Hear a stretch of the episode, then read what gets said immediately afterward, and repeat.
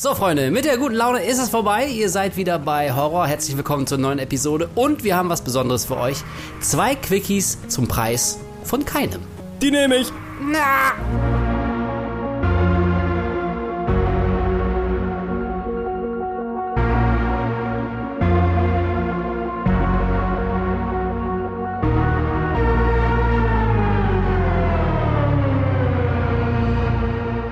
Jetzt kannst du. Los geht's. Ich kann. Ja, du kannst doch immer, das weiß ich doch. Mit diesem wunderschönen Einstieg. Ich finde tatsächlich, wir sollten unsere ganzen Outtakes irgendwann mal zu einer Folge zusammenschneiden. Wenn ihr wüsstet, was da für dumme Scheiße zusammenkommt in der kurzen Zeit. Ey, ich glaube, man unfassbar. würde uns sofort die Sendelizenz, die wir gar nicht haben, wieder entziehen, uns aus Spotify und allen Anbietern rausschmeißen und uns für den Rest unserer Tage canceln. Ich weiß nicht, ob das eine gute Idee ist, das alles zu veröffentlichen. Mindestens. Ja, wie äh, mein lieber Kollege Herr Spolver gerade gesagt hat, haben wir tatsächlich heute zwei Filme mal für euch im Gepäck. Nämlich haben wir Renfield vor, wie wir vorhin rausgefunden haben, ganzen fast zwei Monaten gesehen. Alter. und wollen das endlich mal hier vom Tisch haben, tatsächlich, weil ähm, nach kurzer Zeit war schon recht schwierig, irgendwie zusammenzubekommen, was da alles in dem Film passiert ist. Und jetzt nach zwei Monaten wird es wahrscheinlich extra schwierig, aber wir müssen es irgendwie hinbekommen irgendwie. So. Ja, und ich meine, wir haben ja auch schon vor langer, langer Zeit angekündigt, dass wir irgendwann mal Renfield machen. Und ähm, also das war jetzt ein Film, der brannte uns dann leider aber auch nicht so auf den Nägeln. Aber trotzdem, also ich bin schon jemand, wenn ich was ankündige, dann probiere ich es auch irgendwie durchzuziehen. Und deswegen wollen wir jetzt auch noch mal einmal schnell Renfield abfrühstücken für die zweieinhalb Leute, die ihn noch nicht gesehen haben, aber wissen wollen, ob sich äh, es lohnt, sich den irgendwie noch mal anzugucken. Wahrscheinlich ist er auch schon längst aus dem Kino raus und kommt in einem Monat auf irgendein Streaming-Portal Portal oder so. Und dann haben wir noch einen Film, der gerade mal eine Woche läuft, nämlich The Boogeyman, die Umsetzung uh. von einer Kurzgeschichte von dem King of Horror. Ja, kann man sagen, von Stephen King. Die beiden äh, Filme haben wir gesehen ähm, und also dadurch, dass es jetzt eine Doppelfolge wird, ähm, könnt ihr euch darauf vorbereiten, dass wir diesmal nicht jeden dieser beiden Filme wirklich so bis in die letzte Szene analysieren? Das wird jetzt, glaube ich, nicht so wahnsinnig lange, weil man, um schon mal ganz leicht die Richtung vorwegzunehmen oder anzu, anzudeuten, weil man zu beiden Filmen jetzt auch nicht so wahnsinnig viel sagen kann. Deswegen ja. dachten wir uns, ach komm, wir packen die zusammen in eine Folge, wird diesmal deutlich, deutlich, deutlich kürzer als unser Silent Hill Mega-Gelaber vom letzten Mal. Gucken wir mal. Haben wir uns auch so verdient. Ich weiß noch genau, wir haben letztes Mal auch noch gesagt, so, oh, nächstes Mal vielleicht mal wieder eine kürzere Folge. Und jetzt ja. haben wir zwei Quickies. Mal gucken, wie quick das wirklich wird bei uns beiden. Ja, ja wir schauen mal. Also ich, ich habe aber ein ganz gutes Gefühl, dass wir vielleicht bei, also wirklich diesmal bei einer Stunde maximal landen. Und damit wir das auch tatsächlich zur Abwechslung mal hinkriegen, wollen wir gar nicht lange äh, noch hier Zeit verlabern. Und wir starten wie immer gut gelaunt mit der gegenseitigen Frage, was wir letzthin denn so gesehen haben. Vielleicht sind ja ein paar geile Filmtipps dabei. Kolle, was hast du dir gegeben? Ich habe tatsächlich im Kino außerhalb von dem Film, den wir heute beide zusammengeguckt haben, auf den wir nur ganz kurz zu sprechen kommen, nur einen Film im Kino gesehen, nämlich Spider-Man Across the Spider-Verse. Spider, Spider, Across Verse, Verse. Irgendwas mit Spider und Verse. Was ein Titel, ja, Across the Spider-Verse. Äh, und fand ihn tatsächlich genauso wie den ersten ziemlich, ziemlich, ziemlich gut. Es ist, glaube ich, so mit das Beste, was ich so animationstechnisch gesehen habe. Muss aber auch dazu sagen, das, was schon im ersten vorhanden war, diese, diese unfassbar flashy Bilder und diese völlige Reizüberflutung, das hat der Film nochmal um das Zehnfache hochgeschraubt. Und nach dem, nach dem Streifen habe ich mich dann doch ein bisschen ausgelaugt gefühlt. Weil oh, das, was einem da in die Fresse geknallt wird, ist so ein Effektgewitter. Das kann man auch anstrengend finden. Ich fand es aber tatsächlich mal wieder ziemlich geil. Und ich, das ist so ein Film, ich gucke mir den an und frage mich so, wie zur Hölle haben sie den gemacht? Weil es gibt so viele verschiedene Stile, die da zusammengewürfelt werden und auf so viele verschiedene Weisen präsentiert werden. Und ich frage mich wirklich, in den Jahren, die das Ding jetzt in der Entwicklung war, wie zur Hölle haben die das zweieinhalb Stunden Monster überhaupt auf die Beine gestellt? Also da geht wieder zweieinhalb Stunden, ja? Genau, da geht zweieinhalb Stunden, ist jetzt auch wirklich kurz. Und das, was ich letztes Mal schon mal angerissen habe, äh, es ist ja tatsächlich ein Zweiteiler oder es wird ein Zweiteiler. So. Ja. Also, Cross the Spider-Verse äh, endet dann im, ich weiß gar nicht, wie der letzte nochmal heißt. Hat auf jeden Fall auch schon einen Titel. Into ähm, the, achso, der, der, der jetzt kommt, oder was? Der erste hieß Into, der zweite ja, genau. ist Across und der dritte. Pass auf, ich, ich, soll ich mal Beyond? schätzen, eine Vermutung? Beyond the Spider-Verse. Ich glaube auch Beyond war es tatsächlich. Ja, yeah, geil. Ey, Hollywood glaub, ruft mich an, ich bin der Mann für die richtig originellen Ideen. ich will das jetzt ganz kurz nachgucken. Okay, heißt ja. Beyond? Weiß ich nicht, aber das, das wäre so mein Tipp, ohne Scheiß. Ja, das es, ist, es ist Beyond, es ist Beyond, ja. Nice. Ja, ähm, das ist ja das Ding, also man hat sich so ein bisschen gefühlt, als würde man so ein Intro von einem sehr Ja. großen Film gucken. Ah. Und das ist, also, hm, weiß ich nicht. Da, dafür, dass es auch nicht so richtig krass vermarktet wurde als, als Zweiteiler, sondern nur in den ersten Trailern irgendwo mal stand in klein, finde ich das schon ein bisschen frech fast. Aber Ja. abseits davon äh, hat er mir wieder richtig gut, viel Spaß gemacht. Und äh, was Animationsfilme angeht, ist das wirklich absolut top-notch. Da ist so viel Liebe reingeflossen. Also, Also äh, ja, ja. das, das habe ich jetzt auch schon von einer Person gehört, äh, die den auch gesehen hat in der Pressevorführung ähm, und die selber so ein bisschen mit äh, mit Optik äh, arbeitet und mit Comics und grafischer Gestaltung und so. Und die war auch völlig geflasht und meinte, also ich habe ich habe von ihr sehr oft gehört, wie geil die Animation ist. Dann wurde Mhm. mir versucht, die Story zu erklären. Ich habe kein Wort. ge- Ohne Scheiß. Das klang, als, als hätte irgendjemand neben mir einen Hirnschlag und würde einfach nur so lauter aneinander rein. Ich habe mich gefragt, ob ich einen Ja. Arzt rufen soll. Ich habe what? Ähm, aber aber also die, dieser dieser Animationsgesichtspunkt äh, Gesichtspunkt, der scheint ja echt sehr überzeugend zu sein und äh, ja deswegen äh, ist doch ist doch cool, wenn Spider-Man-Fans und Superhelden-Fans mal wieder wirklich einen Film sehen, der mit wenigen Einschränkungen Einschränkungen mal wieder geil ist. Ich habe das Gefühl im Superhelden- und Cape-Shit-Genre passiert das nicht mehr so oft. Deswegen, ja, ist doch cool, dass der gut war. Ey, genau, das ist vor allem schwer, originell zu sein und außerdem muss man ja überlegen, dass Into the Spider-Verse, der erste Teil, tatsächlich die ganze Filmlandschaft nochmal auf den Kopf gestellt hat, was Animationsfilme angeht. Wenn du dir heute Animationsfilme anguckst, die jetzt irgendwie in der Pipeline sind oder auch gerade jetzt laufen, die haben sich an den Stil unfassbar stark orientiert. Es gibt so Hm. viele Filme jetzt, die sich an diesem äh, Spider-Verse-Stil äh, orientieren und das ist halt schon also, wenn andere bei dir alle abgucken wollen, ist das auf jeden Fall schon, äh, ja, kann, kann Ja. man schon mal herausstellen als, als Erfolg. Ich glaube auch. Ey, und ich meine, also wirklich, so, das ist jetzt nicht meine Expertise, ich bin kein Animationsprofi, aber ich, ich glaube, das tut den ganzen Markt mal auch ganz gut, wenn du ein gewisses Gegengewicht hast zu. Also wir haben ja neulich äh, uns kurz über Pixar ähm, unterhalten, weil ich hier Ja. äh, Turning, Turning Red gesehen habe und so. Und also wirklich, Pixar so qualitativ, meistens sind die halt irgendwie schon noch so eine Klasse für sich, da kannst du jetzt nicht so viel mit falsch machen. Ich muss aber auch sagen, wenn ich mir so die, die letzten Pixar-Filme angucke, irgendwie sieht das alles mittlerweile so ein Tick gleichförmig aus. Also so von den Details her sehr zurückgenommen, so dieses, dieses Kindchenschema wird da schon sehr deutlich gefahren und also, weiß ich nicht, ich sehe mir jetzt hier auch, auch Elementals an, das ist ja, glaube ich, der nächste von denen. Dieses, ja, genau. Da ne? habe ich letztes Mal drüber geredet gehabt, dass er so, so ähnlich aussieht wie Alles steht Kopf. Genau, ich meine, also genau, wie alles steht Kopf und so. Also das ist ja ein Stil, der schmeichelt dem Auge und, und ne, ist, also ist ja auch nicht hässlich, glaube ich nicht, dass irgendjemand den ästhetisch jetzt nicht ähm, nicht angenehm empf empfindet. Aber also so wahnsinnig aufregend ist das jetzt nicht mehr, ein Screenshot vom nächsten Pixar-Film sehen. Guckst und denkst dir, ja, hm, sieht halt aus wie ein Pixar-Film. Ja, und, da genau. ging, und da ging jetzt dieser dieser neue Animationsstil von äh, Into the Spider-Verse. Ähm, ja, ist doch cool. Also ich, ich freue mich einfach für die Fans, die den gut finden und mal wieder was haben, wo sie ins Kino rennen können. Und dann am Ende wissen, cool, in einem Jahr muss ich wieder ins Kino, um das Ende der Geschichte zu erleben, ihr Schweine. ja, halt wirklich. Also ich weiß noch gar nicht, wann der nächste kommt, aber das ist schon ein bisschen so, ah, damn you. Ah, ja. Ja. Und dann Ja, haben wir heute in der Pressevorführung äh, tatsächlich Talk to Me geguckt, die neue Yes. A24-Produktion, äh, directed von den beiden Newcomern, äh, Danny und Michael Philippou, die vielleicht für viele oder vielleicht für einige ähm, unter dem Namen Rucka Rucka bekannt sind. Die haben nämlich schon jahrelang einen YouTube-Channel geführt, ähm, wo sie alle mögliche äh, weirden Videos gemacht haben, von irgendwelchen komischen Pranks zu Vlogs, die völlig äh, ausgeartet sind, wo sie ihre eigene Villa zerstört haben, zu irgendwelchen abgedrehten Kampfchoreografien, äh, zu irgendwelchen Horrorsequenzen.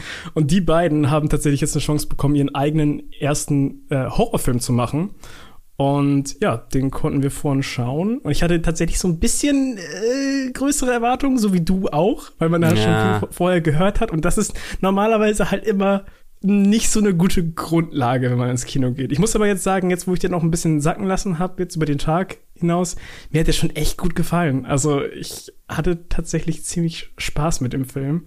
Um das jetzt mal vorwegzunehmen, also wir wollen da wahrscheinlich noch mal in einem eigenen Cast vielleicht ein bisschen genauer drüber reden. Maybe? Probably? Ja, ja. Würde sich vielleicht anbieten? Ja, ja, ja, doch, schon. Also wir haben so viele äh, Gurken besprochen mittlerweile schon. da wäre es irgendwie blöd, wenn mal wieder ein ziemlich guter Film kommt und wir den dann ignorieren. Deswegen, ja, Ja. ich kann mir gut vorstellen, dass wir den nochmal behandeln. Ich hätte tatsächlich auf, auf jeden Fall ziemlich Bock drauf. Aber jetzt mal so äh, rundum. Ähm, Schauspieler fand ich richtig, richtig gut. Also ja, das ist super. vor allem bei einem fast kompletten All-Teen-Cast, also nur, nur mit irgendwelchen, ich sag mal jetzt so B-List oder auch teilweise sehr unbekannte äh, jüngere Schauspieler ist ja dann die Gefahr öfter mal hoch, dass es vielleicht ein bisschen Mhm. anstrengend wird oder nicht so gut wird. Und das ist halt wirklich nicht der Fall. Also rundum der ganze Cast ist fantastisch. Ähm, die Atmosphäre und alles hat auch gestimmt. Da gab's, ich glaube, du hast ganz gut beschrieben von so, da hat nur dieser kleine Funke irgendwie gefehlt, dass es für dich richtig geil war. Ne? Ja, also wirklich, ich, ich will da gar nicht zu sehr ins Detail gehen, aber ähnlich wie du kann ich sagen, dass meine Erwartungshaltung vielleicht ein bisschen zu groß war. Ich habe es, glaube ich, beim letzten Mal schon erwähnt. Ich habe irgendwie auf dem Insta-Channel von A24 habe ich irgendwie so ein, so, ein, äh, so ein Zitat gesehen von irgendeinem Kritiker auf irgendeiner Seite oder so. Auf jeden Fall stand da sowas hier, der gruseligste A24-Film seit Hereditary. Und äh, ich bin ein Idiot, ich lerne es auch nicht. Ich war da schon ein bisschen gehypt. Und, äh, und Hereditary ist, also für mich ganz persönlich, ist das, ich glaube wirklich, der einzige Fall seit vielen, vielen, vielen Jahren, wo ich im Vorfeld extrem gehypt war und wo ich dann nicht enttäuscht war. Ich habe den gesehen und ich dachte, okay, holy shit, der Hype ist wirklich berechtigt. Der hat mich absolut umgehauen und ich habe, ich finde den ja den besten Horrorfilm der letzten zehn Jahre. So, aber dieses überhypte, ich weiß nicht, so bei The Witch hatte ich das von von Eggers und also und auch bei It Follows, das ist irgendwie alles gut, aber ich denke mir so im Nachhinein, oh, ich wünschte, ich hätte im Vorfeld nicht mitbekommen, dass dass der so in den Himmel gejubelt wird, weil also dann erwartest du vielleicht doch mehr, als du tatsächlich kriegst. Deswegen, ähm, ja, talk to me, aber trotzdem kann ich, äh, kann ich glaube ich so äh, abschließen mein mein Vorabfazit. Ähm, unter vielen, vielen Horrorfilmen, die wir jetzt in der letzten Zeit gesehen haben, Ja. definitiv einer der deutlich besseren. Das kann man, glaube Ja, ich, sagen. auf jeden Fall für mich auch der beste Horrorfilm, den ich jetzt seit Monaten gesehen habe, glaube ich. Ja. Deswegen, äh, yeah. Und, kleiner Fun Fact, habe ich vorhin erst äh, rausgefunden.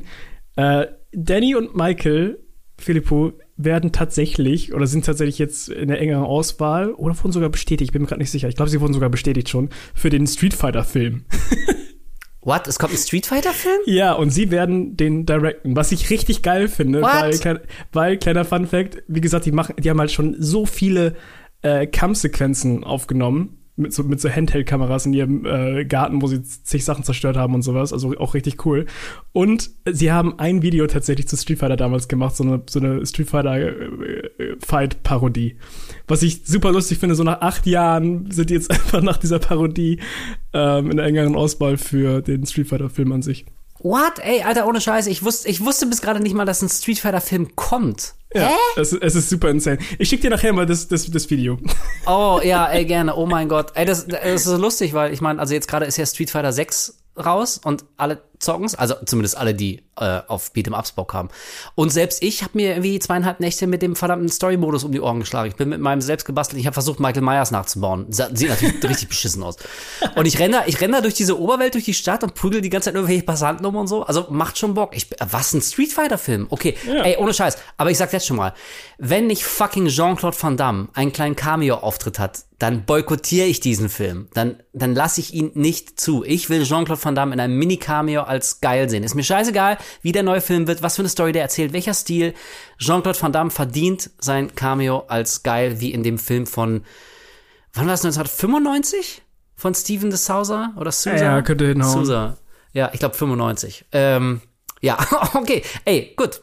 Ähm, freuen wir uns mal sehr auf den Street Fighter-Film. Und kann, kann es für dich vielleicht ein bisschen komisch wirken, weil du die beiden ja nicht wirklich kennst, aber ich, ich sage jetzt einfach, die sind die aller, allerbeste, perfekteste Wahl für den Job. Ich, ich schmeiß jetzt einfach mal in den Raum, ich glaube, das könnte richtig cool werden. Ja, cool. Ey, ohne Scheiß. Ähm, nachdem, also ich. Und es wurde, by the way, bestätigt. Also ich habe gerade nochmal nachgeguckt, das Okay, ist tatsächlich bestätigt. cool. Ja, ich meine, ey, wenn die wirklich auf ihrem YouTube-Kram-Channel schon so ähnlichen Shit gemacht haben ähm, und sich damit empfohlen haben, umso besser. Dann hoffe ich wirklich nur, dass man die dann auch echt machen lässt. So, weißt du, dass irgendjemand bei Capcom so cool ist und den sagt, okay, pass auf, Leute, es gibt ein paar Grundregeln. Weiß ich, du kannst nicht irgendwie Ken sterben lassen im zweiten Akt oder so. Das, das geht nicht. Oder Chun-Li darf nicht böse werden. Alright, okay. Aber ansonsten äh, wünsche ich dir wirklich, dass sie machen können, was sie wollen, dass sie das so geil inszenieren, wie sie das möchten, dass sie entsprechendes Budget haben. Ähm, ich, ich finde, die Welt verdient einen wirklich geilen Street Fighter Film. Der von 95 war ja schon sehr, sehr gut mit Raul Julia als M. Bison. Das war schon eine Oscar, eine Oscar-würdige Performance, würde ich sagen. Und äh, jetzt ist es vielleicht Zeit, da noch mal eine Schippe draufzulegen. Ich bin sehr gespannt. Ja, ich auch. Cool, nice. So, was hast du geguckt?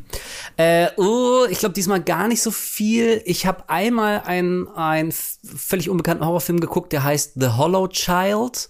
Den habe ich ähm, vor unserer Reise nach Prag. Wir sind morgens noch zu, zu ähm, Saturn gerannt, weil wir noch so einen so einen Audiosplitter brauchten, damit auch zwei Leute über Laptop einen Film gucken können. Und Während ich dann an der Kasse stand, habe ich so einen Grabbeltisch gesehen und da lagen Horrorfilme für 2,99 rum. Da habe ich einfach The Hollow Child mitgenommen. Super geil. Wenn man drei, vier Tage nach Prag fährt, erstmal einen Film bei Saturn zu kaufen, äh, bei, der, bei der Kasse, den man dann drei Tage gar nicht gucken kann, weil ich habe natürlich keinen Blu-ray-Player dabei gehabt. Auf jeden Fall habe ich den nachgeholt. Äh, pf, ja, 0815, absolut vergessbar. Wer ähm, The Hole in the Ground gesehen hat, von dem Macher, der neulich Evil Dead Rise gesehen, äh, gemacht hat. Der hat im Prinzip auch den gesehen, also pff, ist eigentlich Ah, okay. ähm, nicht, nicht groß der Rede wert. Dann habe ich noch einen Klassiker nachgeholt, nämlich Phantom of the Paradise von Brian De Palma. Hast du von dem schon mal gehört? Nein, tatsächlich gar nicht. Ist so eine Art abgefahrene Rockoper, ähm, eben von Brian De Palma, der Carrie gemacht hat und Dress to Kill und so und den ersten Mission Impossible. Und da geht es, äh, also es geht um so einen Musiker, der quasi vom, vom Musikgeschäft ähm, verarscht wird und dann so ein bisschen Rache nimmt. Und das ist quasi so eine neue, bunte, rockige Interpretation von Phantom der Oper. Ich sehe es gerade mit der Maske. Ja, er, also ist auch. Und ey, lustigerweise, ich habe den nur geguckt, weil ich, ich höre die ganze Zeit hier ähm, History of Horror, den Horror-Podcast von Eli Roth, wo der wirklich richtig geile Gäste hat. Also einen nach dem anderen richtig große Namen, von Stephen King über Rob Zombie, jetzt gerade Tarantino ist da und so. Ähm, und da war auch Edgar Wright da, der Macher von Shaun of the Dead und äh, Last Night in Soho und all sowas. Und der meinte, dass er Phantom of the Paradise viel besser findet als Rocky Horror Picture Show. Und da dachte ich, okay, holy shit, weil ich bin großer Fan von der Rocky Horror Picture Show. Und da dachte ich, okay, ich check das mal aus. Und äh, ich kann ihm da leider nicht zustimmen. Also es war alles ganz nett und skurril, aber die Songs waren schon nicht so geil ähm, wie in der Rocky Horror Picture Show. Deswegen habe ich so das Gefühl, ich habe jetzt einen Klassiker nachgeholt, cool, aber hat mich nicht komplett umgehauen. Und als letztes glaube ich, ah ja, ich habe auf Netflix noch äh, die Serie gesehen, ähm, die heißt blutiger, wie heißt sie denn? Ich glaube, Bloody Trip heißt sie im im Original und auf Deutsch heißt sie blutiger Ausflug oder irgendwie so. Das ist, ja, das ist glaube ich so eine so eine schw- schwedische schwedische eine schwedische oder dänische Grusel-Anthologie-Serie, wo ähm, so Kurzgeschichten erzählt werden, die auch miteinander nicht viel zu tun haben. Es gibt auch keine richtige Rahmenhandlung, es sind auch nur sechs Folgen. Äh, ich dachte, ja, es ist seit ein Jahr auf meiner Liste, gucke ich mal. Pff, ja, ist auch ganz nett. Also ich finde es manchmal ganz nett, so Grusel- und Horrorfilme zu sehen, die jetzt mal nicht aus USA kommen, Ja. sondern irgendwie mal so ein bisschen so diesen europäischen Touch reinbringen. Ähm, und also das fand ich einigermaßen erfrischend, aber war alles, also ja, nett, aber ein bisschen mau, ein bisschen belanglos. Und ich habe auch das Gefühl, die Macher haben sich nicht richtig getraut, so, also richtig in den Horrorbereich zu gehen. Das ist selten übernatürlich. Also Sachen, die komisch äh, dir erscheinen, am Ende ist es dann doch irgendwie nur ein Mörder, so ein normaler Mensch. Und ich dachte irgendwann auch, Leute, wenn ihr so eine Horrorserie macht, dann, dann macht doch eine richtige Horrorserie. Warum habt ihr denn Angst davor zu sagen, okay, es gibt bei uns Geister, es gibt bei uns Dämonen, es gibt bei uns übersinnlichen Shit. Es war wie immer so ein bisschen so. Und der Twist am Ende ist, es war halt nur so ein durchgeknallter Typ in so einer Maske und denkst, oh, schade. Das, Always. ja, ja, ja, genau. Oh. Weißt du, wo ich mal gerne wieder eine neue Staffel hätte? Ich weiß gar nicht, ob das komplett gecancelt wurde, aber Slasher. Ah, Hast du Slasher ähm, geguckt? Die waren nie so richtig geil, aber irgendwie die voll Spaß gemacht. Moment, Moment. War die erste Staffel die, wo dieses Mädel zurück in ihre Hometown kommt und ihr Bruder ist da ein Polizist? Ja, genau, ja, ja. Dann habe ich die gesehen und weiß nichts mehr davon. War die gut? War die geil? Eine Staffel war irgendwie im Schnee noch, glaube ich. Eine Staffel war in so einer Sch- Schule. Also ich, keine Ahnung, das ist halt auch so ein Anthology-Ding, wo jede Staffel dann einen neuen Killer behandelt. Und irgendwie hat die mir Spaß gemacht. Ich wünsche mir tatsächlich da irgendwie nochmal eine neue. Vielleicht gibt es sogar eine vierte, aber die ist gar nicht auch bei Netflix oder so. Ich muss nochmal nachschauen. Kann es sein, dass bei Netflix nur die ersten beiden sind? Äh, ich glaube, die ersten drei waren mal da und jetzt sind es nur Ah, noch okay. zwei. Aber ich sehe gerade, es gibt vier anscheinend. Ja, ich muss auch sagen, also ich mag ja grundlegend auch so Anthologie-Serien. Also vom Konzept her finde ich auch sowas wie American Horror Story total cool. Die ist halt nur so richtig beknackt, diese Serie. Also deswegen muss ich nach der zweiten Staffel aussteigen. Ich dachte, nee, das ist, das ist selbst mir zu hirnrissig allmählich. Aber eigentlich mag ich das und das Konzept, jedes Mal einen neuen Killer zu haben, eine neue Geschichte. Ähm, ja, warum nicht? Aber vielleicht kommt ja noch was. Vielleicht wird dein, wird dein Wunsch erhört. Oh, ich sehe gerade, es gibt fünf. Die erste Staffel gibt es wohl beim Net, beim Network Chiller, habe noch nie von gehört. Zweite und dritte gibt es bei Netflix und die vierte und fünfte gibt es bei Shudder. Ah, oh, das ist so ätzend. Da haben wir wieder den Scheiß, ne? Den wir beim letzten Mal angesprochen haben. Zu viele Ja. Streamer, echt. Wir brauchen das Rundum-Paket. Ja, also haben wir beide jetzt nicht so krass viel gesehen, aber ist ja auch ganz gut. Dann können wir diesmal ein bisschen eher zu unseren Themen äh, in dieser heutigen Folge kommen. Und das sind ja wie angekündigt zwei Filme. Wir fangen mit dem an, den wir jetzt wirklich schon vor, ja, wie gesagt, fast zwei Monaten gesehen haben, damit wir ihn endlich mal abhaken können. Wir sahen äh, Nicolas Cage als Dracula im furchtbar gefloppten Renfield. Hi, are you here for the meeting? Well, come on. No!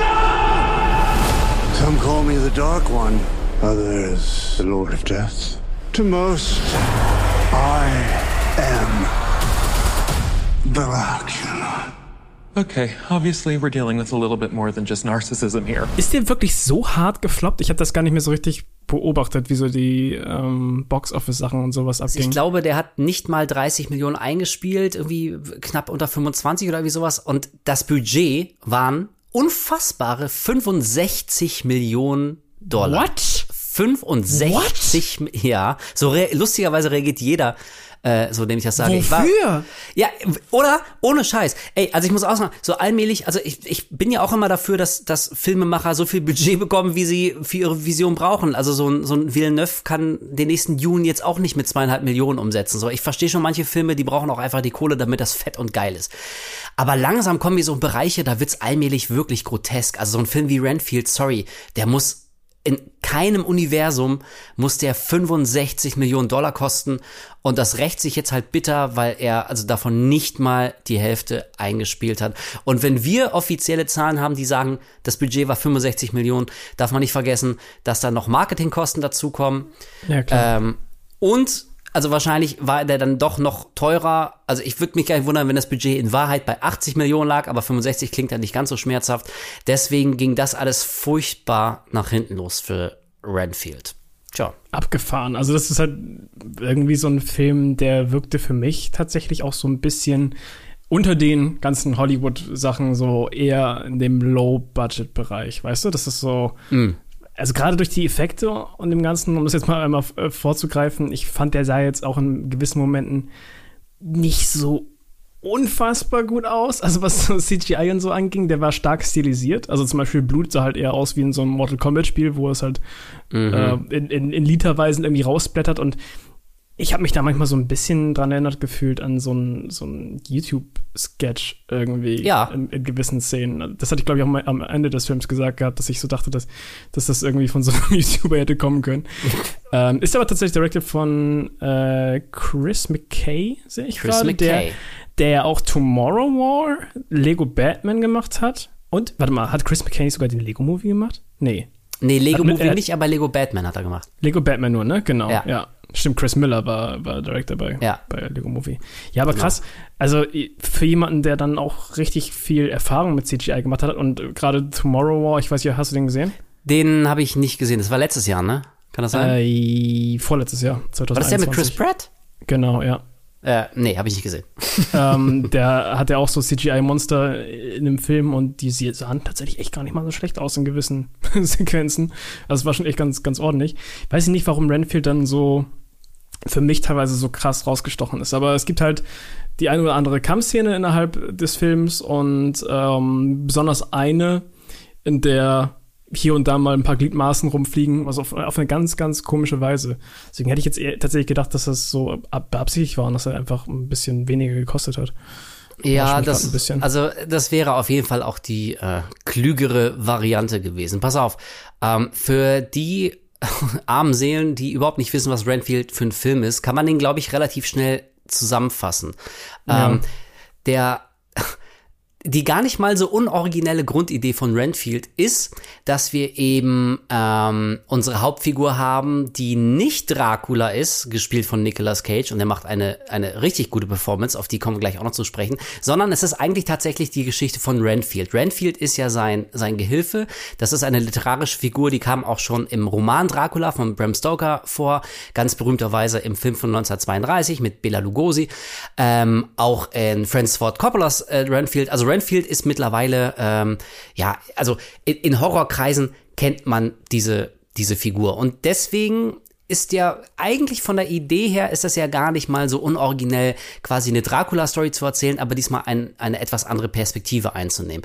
Und die, die Story fußt darauf, dass wir Renfield sehen, der in einer toxischen Beziehung zu seinem Herrn und Meister, nämlich Dracula ist. Er hat keinen Bock mehr auf dieses Gehilfenleben. Äh, er hat keinen Bock mehr für seinen Meister die ganze Zeit die Leichen anzuschaffen. Er fühlt sich mies behandelt und ähm, tritt deswegen einer Selbsthilfegruppe Gruppe bei, äh, wo es tatsächlich um die Opfer von von ähm, von toxischen Beziehungen geht. Und am Ende checken natürlich seine Zuhörer überhaupt nicht, dass er von einem Vampir spricht. Wenn er sagt, ey, wie, er, er saugt mich geradezu aus und so, und dann da sind mhm. alle ganz verständnisvoll so, ja, ja, so fühlt sich das an, wenn man mit einem toxischen Partner zusammen ist. Man fühlt sich total ausgesaugt und leer und man hat keine Energie mehr und, und Redfield kann aber nicht sagen, ich rede gerade von, von Graf Dracula. Also die, die Idee an sich, die ist wirklich richtig cool und, und da dachte ich, ey, ja, nice, okay, es muss ja nicht alles so bierernst sein, so, das ist ja schon klar, dass das offenbar in eine etwas leichtere und komödiantische Richtung geht, wo alles so ein bisschen mit Augenzwinkern ist. Das ist cool. Und wäre der Film so mutig gewesen, genau das anderthalb Stunden zu zeigen, ähm, nur die, die Dynamik zwischen Nicolas Cage als Dracula und Nicholas Holt als Renfield, dann wäre das vielleicht ein totaler Erfolg geworden, zumindest bei mir. Das Problem bei diesem Film ist aber, dass das, was ich gerade beschrieben habe, das macht vielleicht maximal, wenn es hochkommt, mit ganz viel Gedrücke, macht das ein Drittel des Films aus und der Rest ist eine für mich total generische, nichtssagende, langweilige und auch lieb und herzlos runtergespulte Action, Prügel, Slow-Mo, Fight-Szenen, ähm, Aneinanderreihung von, von ja, hanebüchenden Actionsequenzen, die viel zu viel CGI haben, deswegen überhaupt nicht plastisch und lebensecht wirken, die man schon tausendmal gesehen hat. Und das Ganze wird auch noch abgerundet von so einer Art seltsamen, pff, ja, so äh, Liebesplot, Leid, da bahnt sich so eine Romanze an zwischen Nicholas Holt als Renfield und Aquafina, die so eine Polizistin spielt mhm. und, und irgendwie die, die entdecken dann so eine Freundschaft und es könnte vielleicht auch mehr werden, weiß ich nicht.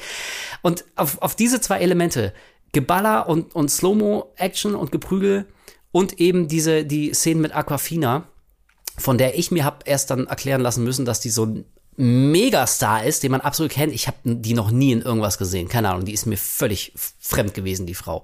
Ich habe ähm, sie zum ersten Mal in ähm, hier Shang-Chi, genau, Shang-Chi and the Seven ja. Rings, da habe ich sie zum ersten Mal, äh, Ten Rings, sorry, Ten Rings, da habe ich sie zum ersten Mal gesehen.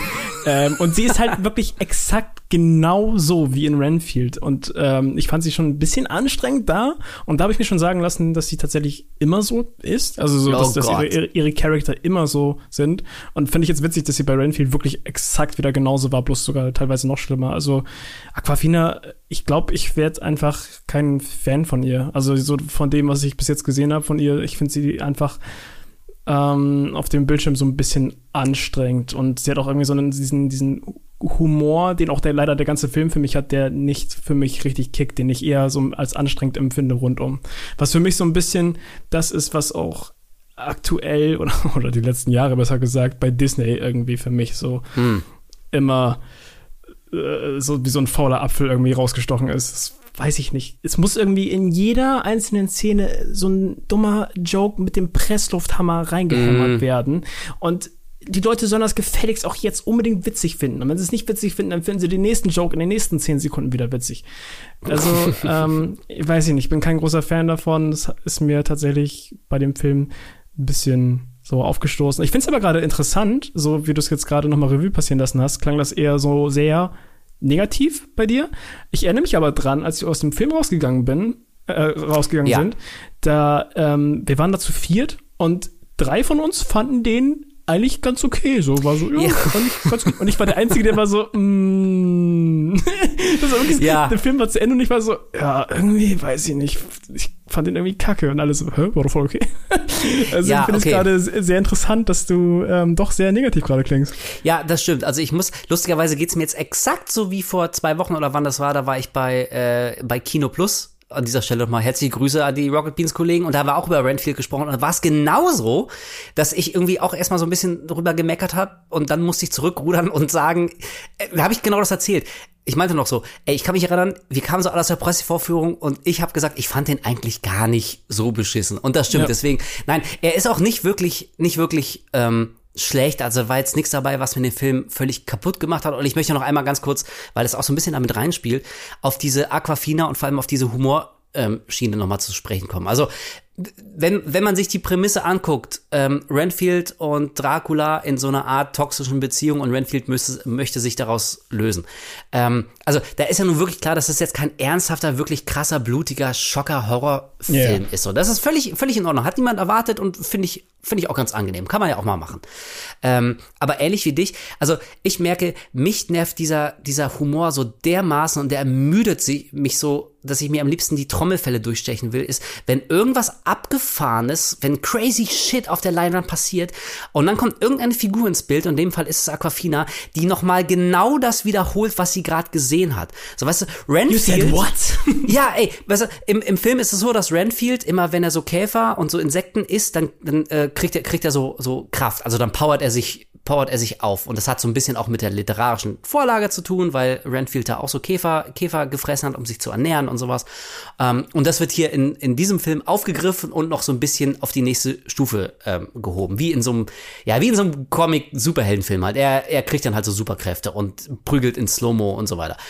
So, und dann, weiß ich, und dann sehen wir, wie er irgendeinem Gangster die Arme ausreißt in super Slow-Mo und den Gangster dann mit seinen eigenen Armen verkloppt und das soll eine crazy, abgefahrene, krasse Szene sein. Und Okay, mehr oder minder.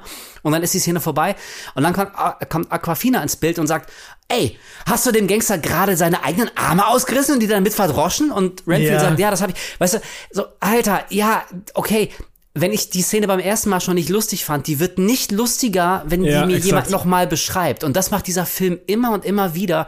Und das ist ähnlich wie dich, das ist so eine Art von Humor, die geht mir so auf den Sack mittlerweile, weil ich das Gefühl habe, da, da wussten die Macher nicht, wie sie da den, den eigentlichen Humor noch rausziehen können. Und deswegen gehen die auf Nummer sicher. Und das ist dieses Denken, wenn irgendwas Verrücktes passiert, dann muss man das nochmal verbalisieren, um dem Zuschauer klarzumachen, ey, habt ihr gecheckt, wie crazy und wacky und abgefahren das war, was ihr gerade gesehen habt? Also dafür, da habe ich das Gefühl, das ist so, das ist Humor für Dumme. Und ich meine, sorry, ich will, ich will jetzt niemandem auf den Schlips treten, der das wirklich lustig findet, aber, aber das ist, da, da ist für mich keine Cleverness, das hat keine zweite Ebene, das ist nicht irgendwie, das ist nicht originell. Ich finde, das ist so, das ist so eine Art von Humor, die, die könnte mehr oder minder so jeder Horst schreiben. Und davon ist dieser Film leider voll und deswegen fand ich die humorvoll gemeinten Szenen, ähm, ja, die sind für mich äh, ziemlich so alle aufs Gesicht gefallen. Ich finde vor allem halt alle mit Aquafina und Ben Schwartz waren halt besonders anstrengend. Ja. Ähm, aber wiederum die, die äh, gegen der Schattenseite, Nicolas Cage und Nicolas Holt zusammen, fand ich immer wieder fantastisch. Also wenn es wirklich diese paar Szenen gab, wo die beiden alleine zusammen interagiert haben, ob es jetzt in seiner Wohnung ist, ob es in irgendeinem äh, Versteck von den beiden ist, dann, dann war ich so mega gut unterhalten. Also irgendwie die, die Chemie zwischen den beiden hat super gut funktioniert. Nicolas Cage, der wahrscheinlich einige Sachen wieder einfach so frei runtergeredet hat. Äh, unfassbar lustig. Also wie, wie, wie er als Dracula fand ich tatsächlich fantastisch. Hat gut funktioniert. Ähm, deswegen, das waren immer so kleine Lichtblicke im Ganzen, aber der große Plot drumherum mit Aquafinas Charakter und Nicholas Holt und diese ganze Gangstergeschichte, die so ganz komisch irgendwie so rangeklatscht wirkt, irgendwie auch am Ende besonders. Also das Finale ist auch alles ganz komisch. Ähm, das, das gibt dem ganze Zeit so, ein, so eine, ja, das, das bremst irgendwie den, den ganzen Flow vom Film, finde ich irgendwie. Ähm, Ja. Und was, was ja echt schade ist, weil ich, es gibt so echt ein, zwei Momente, die sind bei mir hängen geblieben, die fand ich super lustig. Also ich we- weiß jetzt nicht, ob das, wir spoilern jetzt erstmal nicht wirklich so, aber ich glaube, eine Szene gab es im, im Trailer auch, wo hier Nicholas Holt mit seinem, ähm, mit dem Typen von der Selbsthilfetherapie da redet. Und er, er analysiert halt alles, wie du schon meintest, so, die wissen ja nicht, dass es um Vampir geht. Ne? Und dann sagt er so, he won't grow to full power. Und, Mark, und dann, dann der Typ so, exactly, he won't grow to full power. What? That's so weird. Why would you phrase it like that? But yes.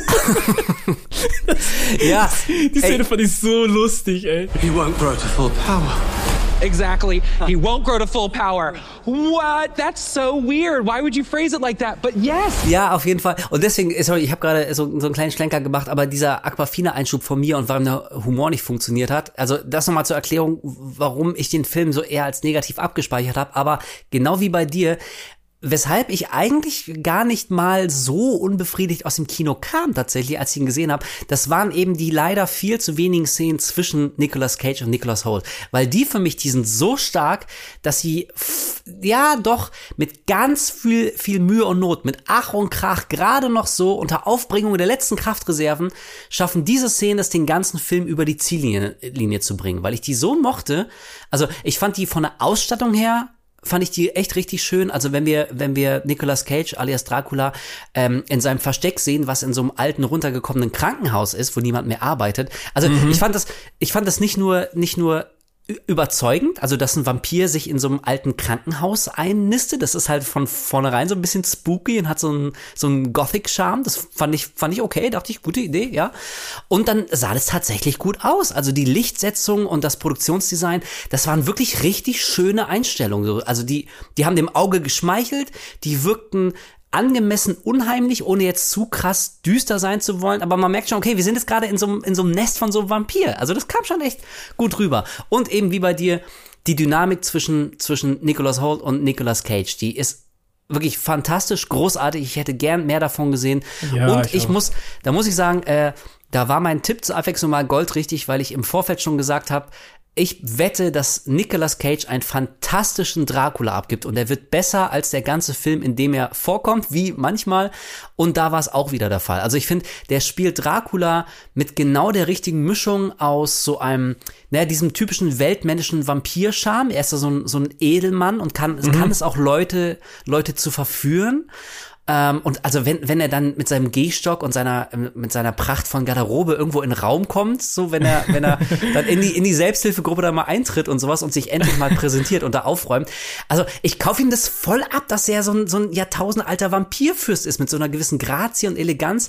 Und dazu kommt aber dieser Nicolas Cage Schuss der Exzentrik, den er in dem Film aber nicht übertreibt. Also er dreht nicht so ja. völlig, völlig am Rad. Das ist manchmal, ich finde das so ein bisschen schade, weil, weil ich das Gefühl habe, dass es seit so vielen Jahren ist es so ein Meme, so äh, Nick, neuer Nicolas Cage Film wird natürlich scheiße, aber man guckt sich, guckt ihn sich an, weil Nicolas Cage wie so eine, so eine Ausraster-Szene hat. Das hat er vielleicht mhm. ein paar Mal zu oft gemacht, okay. Aber er kann ja wirklich, wirklich mehr. Und jetzt hier bei Ren Renfield hatte ich das Gefühl, dass er sich voll in den Dienst seiner Rolle stellt. Also das ist keine Nicolas Cage One-Man-Show. Er probiert nicht den Film an sich zu reißen, sondern er probiert wirklich einen guten, überzeugenden Dracula abzuliefern. Und das hat er gemacht und das hat mir tatsächlich sehr gut gefallen. Ja, und auch witzig, diese, diese Spitzen, die du meinst, die jetzt nicht so oft irgendwie raushaut, aber die paar, diese ganz kleinen Dinge, wo er das macht, wo er diesen typischen Nicolas Cage-Move macht, die sind dann extra lustig und stechen dann raus. Ja. Es gibt, gibt irgendwie so, so eine Szene, wo so, so irgendwie so vor sich hinquiekt, so ist ey, fantastisch. Ich habe hab so gelacht, dass so aus dem Nichts kam und man denkt ja, das ist, das ist dein Ding, Cage. So, das, das, das bist du. Du kommst da zwischendurch immer schön zum Vorschein. So, ja, aber es ist halt also, nicht so, dass es den Film komplett überschattet. Genau, ja, und äh, also gut, da könnte man sich jetzt drüber streiten, ob das vielleicht den Film nicht noch ein bisschen attraktiver gemacht hätte, wenn es wirklich so eine Nicolas Cage One-Man-Show gewesen wäre, ja. also so ein Meme-Film. Ähm, ja, hätte vielleicht ein paar Leute noch mehr ins Kino getrieben, aber ich weiß nicht, ob das den Film tatsächlich besser ähm, gemacht hätte. Ich möchte noch äh, lobend erwähnen, dass mir gerade die ersten Minuten hervorragend gefallen haben. Ja. Ähm, da werden nämlich so äh, alt, Szenen aus dem alten Original Dracula von 1932 mit Bela Lugosi in der Hauptrolle, die werden quasi nachgespielt und Nicolas Cage als Dracula wird dann so in diese alten Szenen gesetzt. Also er ist dann quasi Bela Lugosi in der Szene. Und wie geil und sah das bitte aus? Das sah fantastisch, wirklich, wenn man es nicht gewusst hätte, du, also ich werde nicht, ich hätte das, ich, also ich wette, wenn du, wenn du diese Szene jemandem zeigst, der das nicht weiß, dass Nicolas Cage da quasi reinprojiziert wurde mit, mit Tricks, das merkt kein Mensch. Das könntest du locker verkaufen als äh, so einen alten Film aus den 30ern, wo jemand auftaucht, der extrem aussieht wie Nicolas Cage. Wie geht das denn? Also Ohne Scheiß, das, in dem Stil, in Schwarz-Weiß, Nicolas Cage als, als Dracula, ich würde es mir angucken. Auf jeden Fall. Also das fand ich echt richtig, richtig gut, weil ich vor einiger Zeit so ein bisschen tatsächlich über Bela, Bela Lugosi und ähm, auch Dracula im Speziellen so recherchiert habe, die Entstehungsgeschichte und auch das Leben von Lugosi und wie er eigentlich an die Rolle gekommen ist und, und warum er die so gespielt hat. Und das ist ja auch eine ikonische Rolle. Also ähm, jetzt rückblickend, ähm, Bela Lugosi als Dracula, der hat dieses also die öffentliche Wahrnehmung von dieser literarischen Figur hat er so dermaßen geprägt, dass Dracula selbst im Jahr 2023 immer noch wie Bela Lugosi sein muss auf der Leinwand, damit halt jeder checkt, ah, das ist Graf Dracula. Also das, das ist schon krass.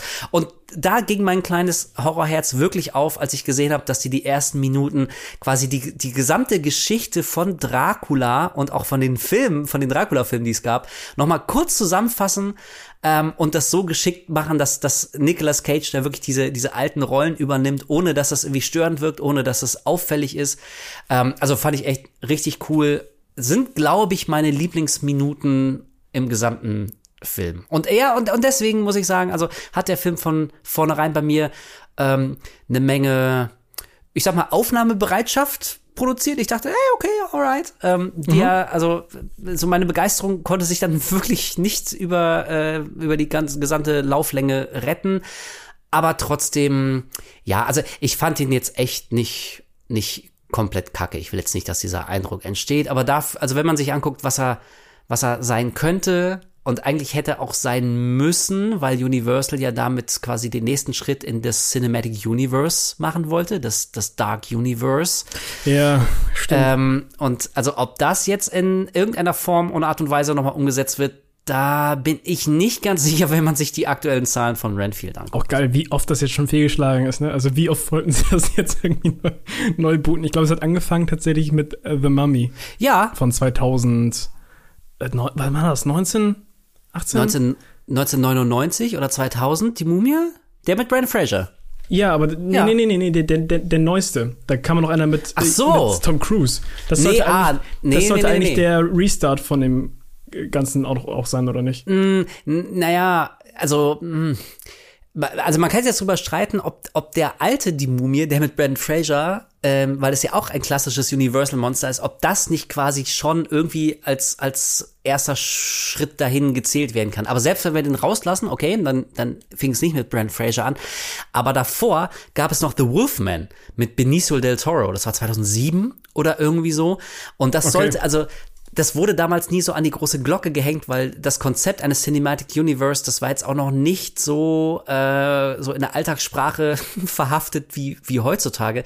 Deswegen hat das keiner so, so richtig thematisiert, aber das sollte eigentlich auch schon den Grundstein legen für so ein ähm, Universal, die klassischen Monster treten yeah, in so Universum nee, auf. Ich war nur der Meinung gelesen zu haben, dass The Mummy von 2017 habe ich gerade bei mal geguckt, dass der die ähm, tatsächlich das Reboot dieses Universe ja. sein sollte. Und dass der halt komplett ge gefällt ist. Und dann haben sie nochmal versucht, der ist auch komplett gefällt. Und dann war es immer Renfield. Aber ja.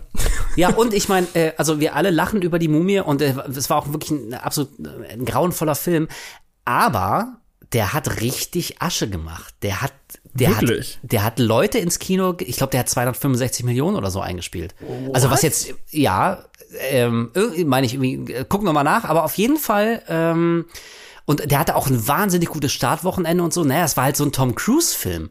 So, ja. und also für den Film war das halt beschissen, aber es hat tatsächlich echt Umsätze generiert. Aber ähm, ja, schön, dass du auch die Mumie nochmal ansprichst, weil ich finde, auch da hat man gesehen, was meiner unmaßgeblichen Meinung nach, was schief läuft an diesen ganzen Universal Reboot Filmen. Wir hatten ja zwischendurch auch noch mal The Invisible Man, den feiern ja ganz viele Leute bis heute. Ich Stimmt, der sollte eigentlich auch ein Teil davon sein. Der sollte auch ein Teil davon sein, genau, der Unsichtbare gehört ja auch zu diesen Monstern. Ähm, ja, ich will jetzt also nicht die Diskussion über Invisible Man äh, anstoßen. Vielleicht muss ich ihn noch mal sehen, um, um seine Qualität äh, wertschätzen zu können. Aber ich fand ihn so unfassbar langweilig und generisch. Aber gut. Aber ich, ich mag mein, ihn. Ja, du magst ihn, alright. Ähm, also mich hat er jetzt auch nicht umgehauen. Und also meine meine Theorie ist, dass diese Filme, dass es, dass sie es einfach nicht schaffen, wirklich mal dieses Universum zu etablieren, weil jeder dieser Filme den Fehler macht, das eigentliche Monster immer in die zweite Reihe zu stellen und immer ein Star in die erste Reihe zu stellen. Bei Die Mumie hatten wir Tom Cruise, okay, ist halt ein Star, ich verstehe schon warum. Bei The Invisible Man hatten wir Elizabeth Moss, die ja auch echt eine gute Schauspielerin ist, aber ey, sorry, wenn ich einen Film über den Unsichtbaren mache und, und mir den angucken soll als Zuschauer, dann will ich aber, also dann geht's für mich um den Unsichtbaren. Es geht nicht um seine, um seine blasse Freundin, die von ihm gequält wird. Ich verstehe schon, das ist vielleicht die bessere Geschichte, weiß ich nicht. Aber ey, fuck, weißt du, und bei, bei Renfield, ich habe ja am Anfang gesagt, das ist eine originelle Idee, das quasi mal aus der Sicht von jemand anderem zu zeigen. Aber rein aus Marketing-Sicht ist es halt auch nicht klug, einen Film mit Dracula zu machen, wo Dracula nur 20 Minuten vorkommt. So, weißt du, und, und ich, ich frage mich, ob es nicht klüger gewesen wäre, einfach wirklich, wenn du einen fucking Dracula neu etablieren willst und mit dem so ein Cinematic Universe anstoßen willst, dann mach doch einen rein rassigen Dracula-Film. Also ich glaube wirklich, ich glaube, die Figur Dracula, die funktioniert auch immer noch. Ich glaube nicht, dass Dracula die Figur tot ist und dass die auserzählt ist. Irgendwann wird irgendjemand den nächsten Dracula machen, dann wird so ein Dracula-Hype losbrechen und das wird wie Heath Ledger mit The Joker, das wird dann so die definitive Version von Dracula. Niemals kann irgendjemand einen anderen Dracula spielen. Wir haben jetzt unseren Dracula gefunden für alle Ewigkeit. So, ich glaube, das geht noch, aber es war halt nicht Renfield. Ja, ich lehne mich mal einfach ganz weit aus dem Fenster und sage, dass so Charakter wie Dracula zeitlos sind. Das, ich glaube, das Ja. wird auch immer funktionieren.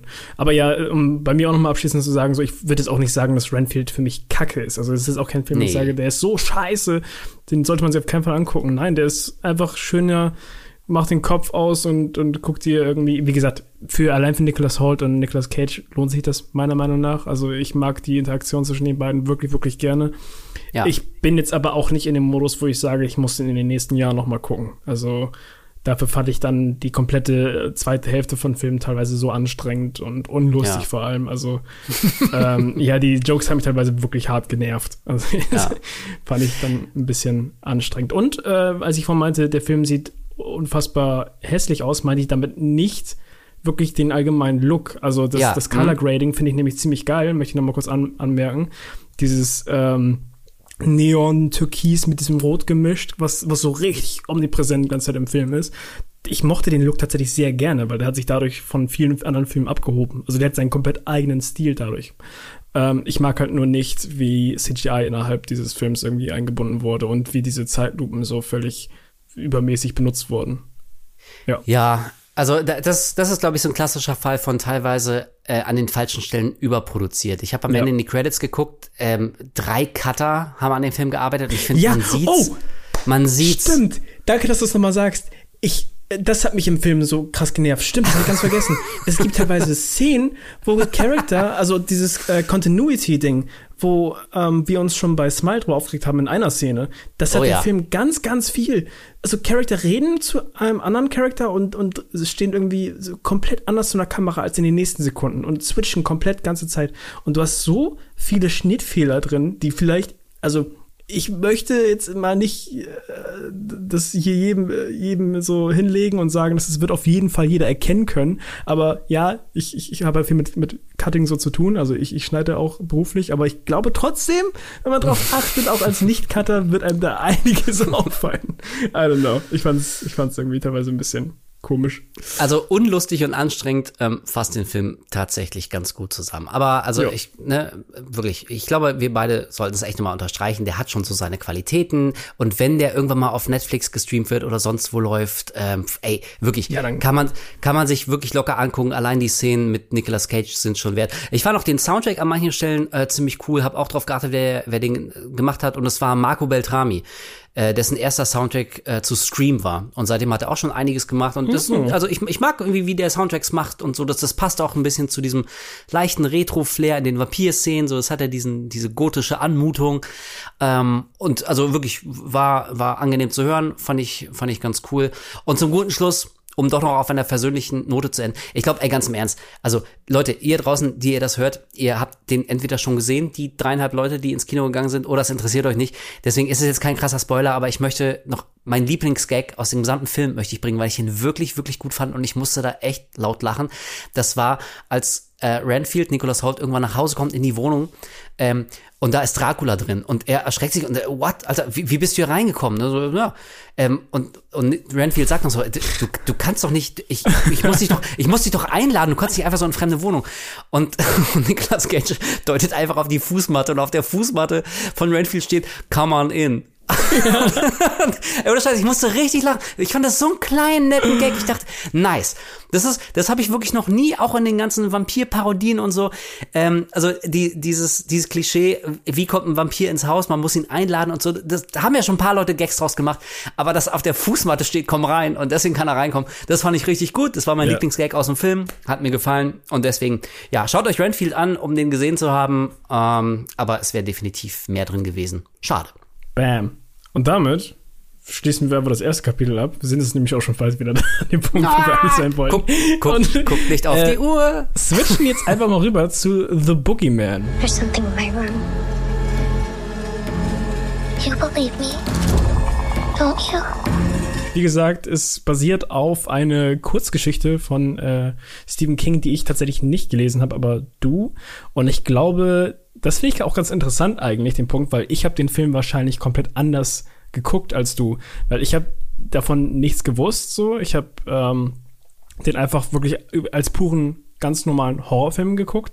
Und ich glaube, du hast äh, währenddessen doch schon ein bisschen Erwartung äh, in dir aufgebaut, wie sich zumindest die Geschichte irgendwie entwickeln könnte, aufgrund dieser Geschichte, die du gelesen hast, ne? Ja, tatsächlich. Also ähm, ich, ich kenne die Kurzgeschichte, die ist in der Kurzgeschichtensammlung Nachtschicht drin, auf im Englischen heißt die Skeleton Crew. Und das war, glaube ich, tatsächlich Stephen Kings erste Kurzgeschichtensammlung. Das heißt, sie ist entweder Ende der 70er oder Anfang der 80er rausgekommen.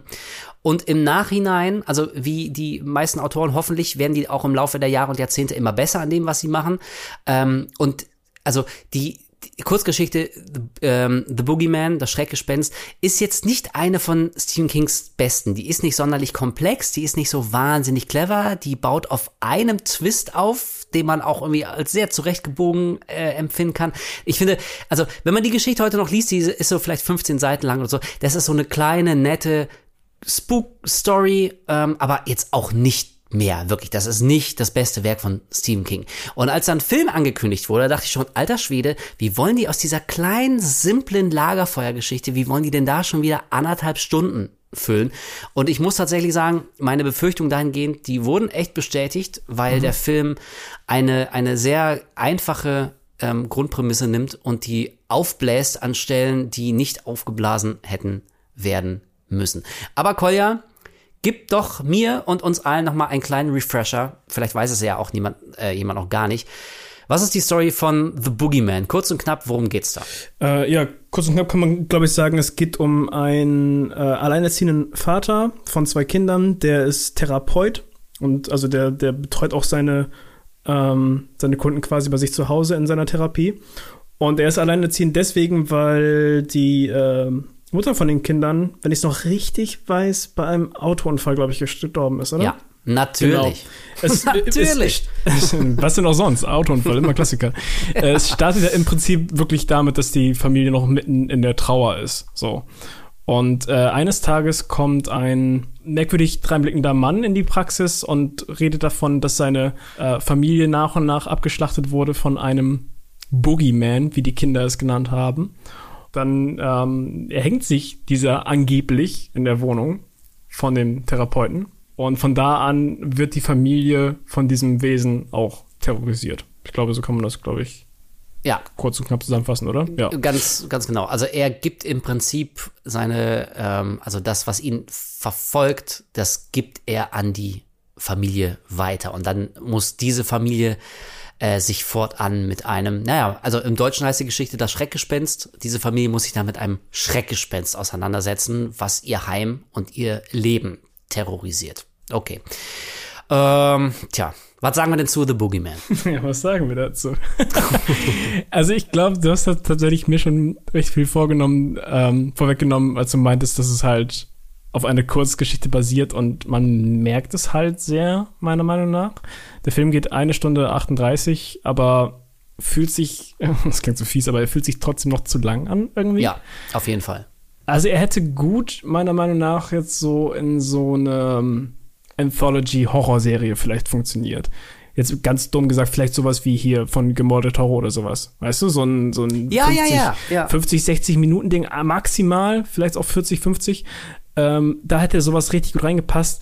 Bei so einem eine Stunde 38 habe ich dann doch irgendwie gemerkt, dass sich das recht schnell auslutscht. Vor allem, und das muss ich auch jetzt schon mal äh, sagen, der fängt wirklich, wirklich stark an. Ja. Und unserer beider Meinung nach, ne?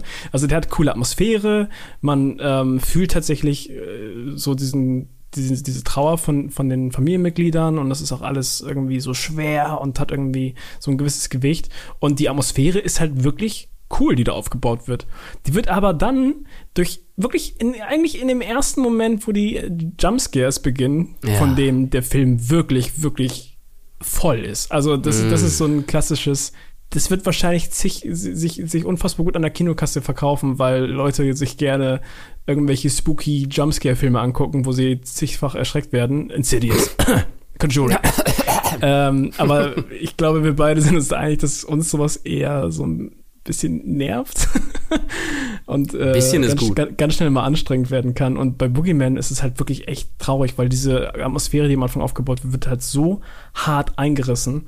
Und ähm, ja, man wird irgendwie wirklich konstant bombardiert mit Jumpscare, Jumpscare, Fake-Out, Jumpscare, Fake-Out, Fake-Out, Jumpscare. Ja. Und es, diese Formel lutscht sich dann leider recht schnell aus. Und was ich schade fand, ist, dass man dieses äh, Wesen, den Boogeyman, ja auch, also meiner Meinung nach, relativ früh sieht im Film. Und dieses Mysterium ist für mich gar nicht mehr so richtig vorhanden gewesen. Also ich hätte es viel cooler gefunden, wenn man viel länger irgendwie einfach nur dieses Glühen von den Augen hat oder einfach nur Ja. irgendwas in den Schatten ganz leicht sich bewegen sieht. Warum möchtest du denn den Antagonisten in einem Horrorfilm, also das Monster in den Schatten, warum willst du das denn schon nach einer halben Stunde oder so zeigen? Das habe ich irgendwie nicht so richtig verstanden. Ja, also eine von vielen Entscheidungen, die, glaube ich, dem Film nicht gut getan haben. Und was die Jumpscares angeht, also das ist tatsächlich auch, ja, wahrscheinlich doch mein größter Kritikpunkt an dem Film, dass er viel zu sehr auf Jumpscares setzt. Und du hast vorhin das Wort Formel in den Mund genommen. Und ich finde, also wir sind schon lange über diesen Punkt, wo das irgendwie noch, noch frisch und originell und mitreißend wirkt. Also ich finde das so schade, ähm, dass der Horrorfilm, dieses ganze Genre mittlerweile so, so ein Level erreicht hat, da wird alles so erwartbar. So, du kannst es äh, nahezu ausrechnen, wie so ein Film funktioniert, nach welchen Strukturen, wann der Jumpscare kommt, wann es laut wird, wann Fake-Out kommt, dass ein Jumpscare nur angedeutet wird und weit kommt, aber 30 Sekunden später. Oh. Und ich finde, also, das, das ist so schade, weil ich meine, das, das Horrorgenre, das, sollte einen doch verunsichern, das sollte einen sogar manchmal verstören. Man sollte nie ganz genau wissen, was einen erwartet und sich zurücklehnen und wissen, ja, ich, ich weiß ganz genau, äh, in welche Richtung das geht. Und, und das finde ich extrem schade und das finde ich eben auch so schade bei dem Film. Ich muss zugeben, die Jumpscares, ich habe die tatsächlich äh, noch schlimmer erwartet, als ich es gedacht hätte. Also ich finde zum Beispiel eben, du hast sie gerade selber genannt, bei Filmen wie Conjuring oder Insidious, das sind ja meine absoluten Anti-Filme und da gehen die Jumpscares echt so richtig auf den Sack und zwar fast jeder einzelne.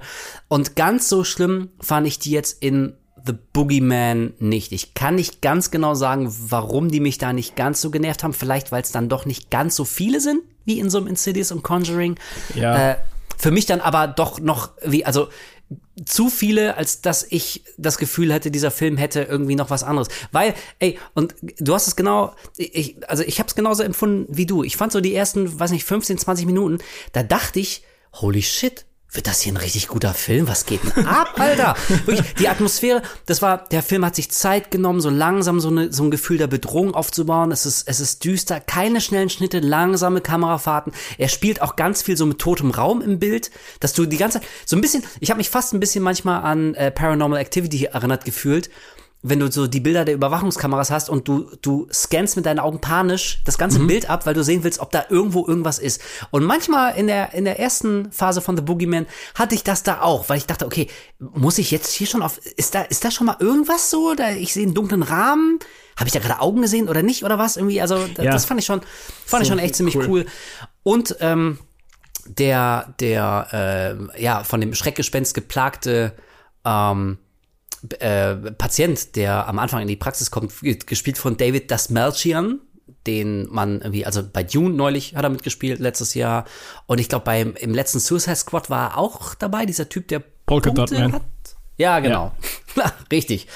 Ähm, und ich muss auch sagen, ey, der hat das richtig gut gemacht. Der ist nicht Ja. lange im Film, aber der hat also wirklich eine Intensität. Ich habe dem das voll abgekauft, dass er total verstört ist, dass er Hilfe braucht, dass er weiß, dass man ihm aber auch nicht glauben wird, dass er wirklich verzweifelt ist und emotional echt gebrochen, weil er sich nicht erklären kann, was, was mit ihm passiert und was mit seinen Kindern passiert ist, die alle der Reihe nach gestorben sind. Und da dachte ich wirklich die ersten 20 Minuten so, wow, was geht ab, Rob Savage? Ähm, machst du hier einen guten Film oder was? Ja, aber, aber leider, leider hat das dann doch Rob nicht Savage, also gepackt. lol, fuck you.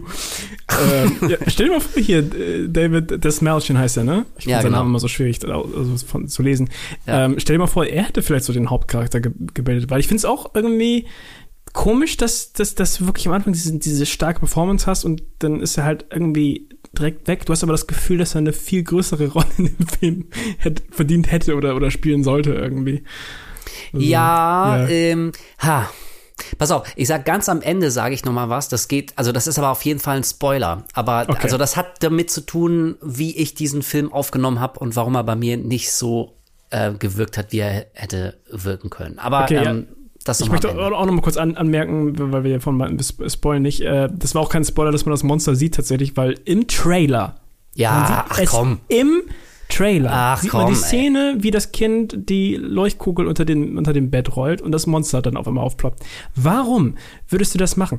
Also du hast, du hast zwei der stärksten Jumpscares, unter dem wirklich mehr aus, aus Jumpscares in dem Film, hast du leider im Trailer dann schon gepackt. Das ist einmal das mit der Kugel, meiner Meinung nach.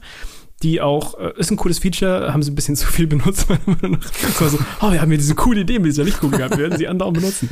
Ähm, und dann noch ein Jumpscare, der mich, bin ich mir ziemlich sicher, im Film richtig hart erwischt hätte, hätte ich sie nicht im Trailer gesehen, wo es einfach überhaupt nicht auf so eine Szene sich zuspitzt, sondern einfach zwei Charaktere reden in so einer hitzigen Diskussion. Sie schließt die Tür und dann klopft es an der Tür und sie dreht sich um und will, äh, will noch irgendwas ihr entgegenschreien, ihrer angeblich kleinen Schwester und plötzlich reißt die Tür auf und dieses Vieh springt ihr in die Fresse. Das ist, kommt so aus dem Nichts, aber ja, ist im Trailer schon verbaut. Und da frage ich mich, why?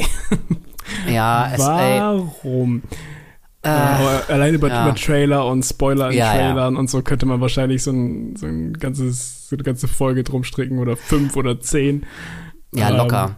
Ich finde, aber ich finde, du hast recht. Ähm, also das muss ich dem Film zugute halten. Ähm, und ähnlich wie Renfield, wirklich, also das, der war jetzt nicht kacke, echt. Ich habe, also wir, Nein. wir beide und auch ihr da draußen, die ihr das gerade hört, ja, wir alle haben schon Dutzende und Hunderte von viel, also weitaus schlechteren Horrorfilmen gesehen. Das ist kein schlechter Horrorfilm, aber bei weitem nicht so gut, wie er hätte äh, werden sollen. Aber trotzdem, was ich ihm zugute halten muss, dass er ein paar halbwegs originelle Inszenierungsideen ja doch hat. Du hast gerade das mit der Lichtkugel erwähnt und es ist so, dass, dass äh, die kleine Tochter in der Familie, die hat quasi ja so eine, eine Lichtkugel, ähm, die sie dann aber wirklich so rollen kann. Die, die kann die quasi über den Flur rollen oder unters Bett rollen. Das ist so wie, wie so eine mobile Lampe in Ballform. Und da dachte ich, okay, das ist einigermaßen, das finde ich nett. Das finde ich eine nette inszenatorische Idee, dass jemand Ja. nicht irgendwie eine Taschenlampe rausholt oder, oder mit dem Handy in den Flur leuchtet, sondern so eine Kugel in die Dunkelheit schickt und dann rollt die da so und das Rollen wird immer leiser und es wird um sie rum dann wieder dunkel. dachte ich, okay, das ist ganz nice. Aber das stimmt, vielleicht einmal zu oft benutzt, das nutze ich schon ein bisschen ab. Und die andere Szene, die mir, die mir ziemlich gut gefallen hat, ähm, war bei einer Therapeutin und die Therapeutin versucht sich an so eine Art ähm, ja, Konfrontationstherapie, weil die Kleine aufgrund äh, der, der Sachen, die sie im Haus sieht, ähm, aufgrund des Boogeymans eben, hat irgendwie natürlich Angst vor der Dunkelheit, sehr verständlich. Und die Therapeutin möchte ihr diese, diese Angst sukzessive nehmen und stellt so eine Art ja, so, so ein Lichtkasten in den Raum, macht den Raum dunkel und dieser Lichtkasten, ähm, der leuchtet den ganzen Raum rot aus, dann geht er für eine Sekunde aus. Das heißt, wir haben eine Sekunde komplette Dunkelheit, dann geht das Licht wieder an. Aber das Licht bleibt immer ein bisschen weniger lang an. Das heißt, dass die, dass die dunklen Phasen immer länger werden und die, und die, die rot erleuchteten Phasen werden immer kürzer. Und das fand ich visuell echt stark. Das fand ich Ja. wirklich cool, fand ich eine geile Idee und das fand ich wirklich einig- einigermaßen creepy. Würde nicht die Szene, und ich glaube, ich bin nicht ganz sicher, aber ich glaube, so ist es, würde nicht die Szene natürlich, es ist völlig klar, was passiert. Irgendwann geht das Licht wieder an und der fucking Boogeyman ist hinter einer unserer Figuren und es gibt na Geräusch und wir erschrecken uns alle und äh, alle schreien und jemand macht das Licht an und hör, da ist doch gar nichts gewesen. Ähm, und ja, es ist so schade, weil der Film hätte viel, viel mehr machen können, hätte er sich getraut, auf diese ewige Jumpscare-Scheiße zu verzichten.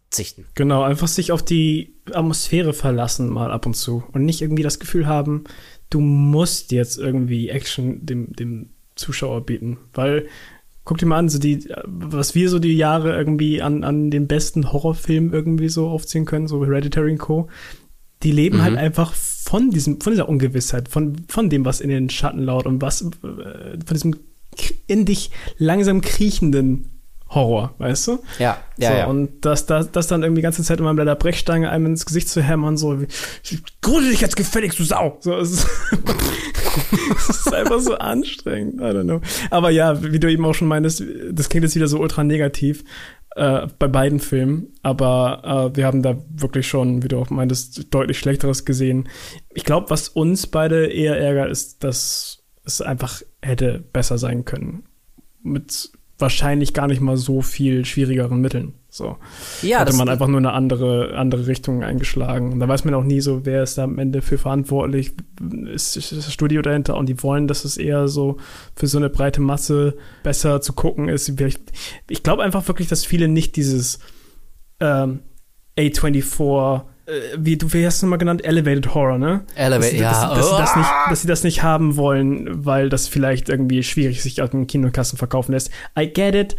Leute mögen halt aus irgendeinem Grund diese ganze Jumpscare-Schiene. Sonst würden ja Filme wie Conjuring und äh, Insidious nicht so, sich so krass verkaufen. Und ey, ohne Scheiß, ich sag auch jetzt schon, wahrscheinlich wird es da zig Leute geben, vielleicht auch hier, die das hören, die richtig, richtig, richtig mit diesem Film Spaß haben werden und den geil finden werden. So. Ja, äh, ja, äh, gibt's bestimmt. Also vielleicht, das, äh, okay, es klingt jetzt wahnsinnig unsympathisch und arrogant, aber vielleicht ist es echt ein Nachteil, wenn man sich The Boogeyman anguckt, wenn man ein bisschen Ahnung von Horror hat, was, und damit meine ich, wenn man einfach schon eine Menge Horrorfilme gesehen hat. Weil da so vieles ist, was du einfach schon in x Varianten ähm, kennst. Also wir haben uns danach auch kurz unterhalten und wir haben gesagt, ey, so streckenweise sind das Szenen, die fühlen sich an, als wären sie eins zu eins aus Light Out, ähm, Lights Out kopiert. So, also äh, ganze Storybeats, ganze Inszenierung. Wir haben eine spezielle Szene, ähm, die ist äh, wirklich, das ist einfach eine ganz dreiste Kopie von The Ring von dem Remake von 2002 von Gore Verbinski, da, da wirkt eine Figur so quasi ein, ein, ein Faden hoch. Und das ist wirklich, also wenn man The Ring gesehen hat, da war es Naomi Watts und die wirkt so ein, so ein Haar hoch. Und das, also wirklich, das ist halt, du, du hast diese Szene schon gesehen. Und das, also das macht es für mich so enttäuschend. Ich glaube, ich könnte mit einem gut gemachten Jumpscare so, also ich bin nicht der allergrößte Fan davon, aber ich meine, also wir alle sind uns einig, es gibt ja eine Menge geiler Jumpscares. So, also wie, ich erinnere mich an die Mike Flanagan-Serie House on Haunted Hill und die hat jetzt auch nicht zu wenige Jumpscares und da fällt mir diese eine ein, die beiden Schwestern, die im Auto sich unterhalten, die minutenlang Herzinfarkt. und auf einmal kommt die, boah, Alter, ich bin gestorben, ey, das war, das war geil. Oder wir alle kennen den Jumpscare aus Exorcist 3 oder das Ende von, von Carrie oder Freitag der 13. Also es geht ja schon und also ich, ich hätte gar nichts dagegen, mal ab und zu einen gut gemachten Jumpscare präsentiert zu bekommen, wenn mich der ganze Rest nicht so langweilen und so einlullen würde. So dann, also da merke ich, dann werde ich auch so ein bisschen bockig. So dann habe ich keine, ich habe keine Lust, mich auf so einen Jumpscare-Scheiß einzulassen, wenn ich das Gefühl habe, der Rest ist so routinierte Auftragsware, die einfach so jemand runterdreht, weil man weiß irgendwie, äh, wenn man das Ding halbwegs gut vermarktet, können wir damit einen Profit einfahren. Und deswegen fand ich, fand ich The Boogeyman unterm Strich, ähm, ja, also wirklich sehr, sehr mau. Da ist jetzt wenig dabei. Also du hast es vorhin bei Renfield gesagt und ich sag's jetzt bei The Boogeyman. Ähm, also ich kann mir überhaupt nicht vorstellen, dass ich den innerhalb der nächsten drei bis sieben Jahre nochmal gucken muss. Gesehen, okay, vergessen, jetzt einen Podcast drüber gemacht, aber ich glaube, damit habe ich den auch abgehakt. Ja, ist bei mir genauso. Ich habe den, glaube ich, sogar für die nächsten 20 Jahre genug gesehen, weil ich habe den nämlich zweimal geguckt. Zwei Tage nacheinander. Einmal ja. für die Arbeit und einmal mit dir dann noch in der Presseverführung. Ah ja, stimmt, richtig, ja genau. Also, äh, also anderthalb Mal quasi. ja, genau. Ja. Oder, ja, keine Ahnung. Es ist aber immer ganz interessant, dann kann man gucken, so beim zweiten Mal hat man den einfach anders wahrgenommen. Vielleicht ist er doch besser, weil manche Filme, ey, ohne Scheiß, beim zweiten Mal gucken, werden die deutlich besser für mich so. Ja, das stimmt. War jetzt tatsächlich bei dem, der ist nicht schlechter geworden, aber der ist auch nicht besser geworden, der ist aber gleich geblieben. Und ich glaube, das ist einfach für mich so ein Merkmal, es ist einfach nicht mein Film irgendwie. So, ich finde es irgendwie schade auch, wie er irgendwie so am Ende abgedriftet ist.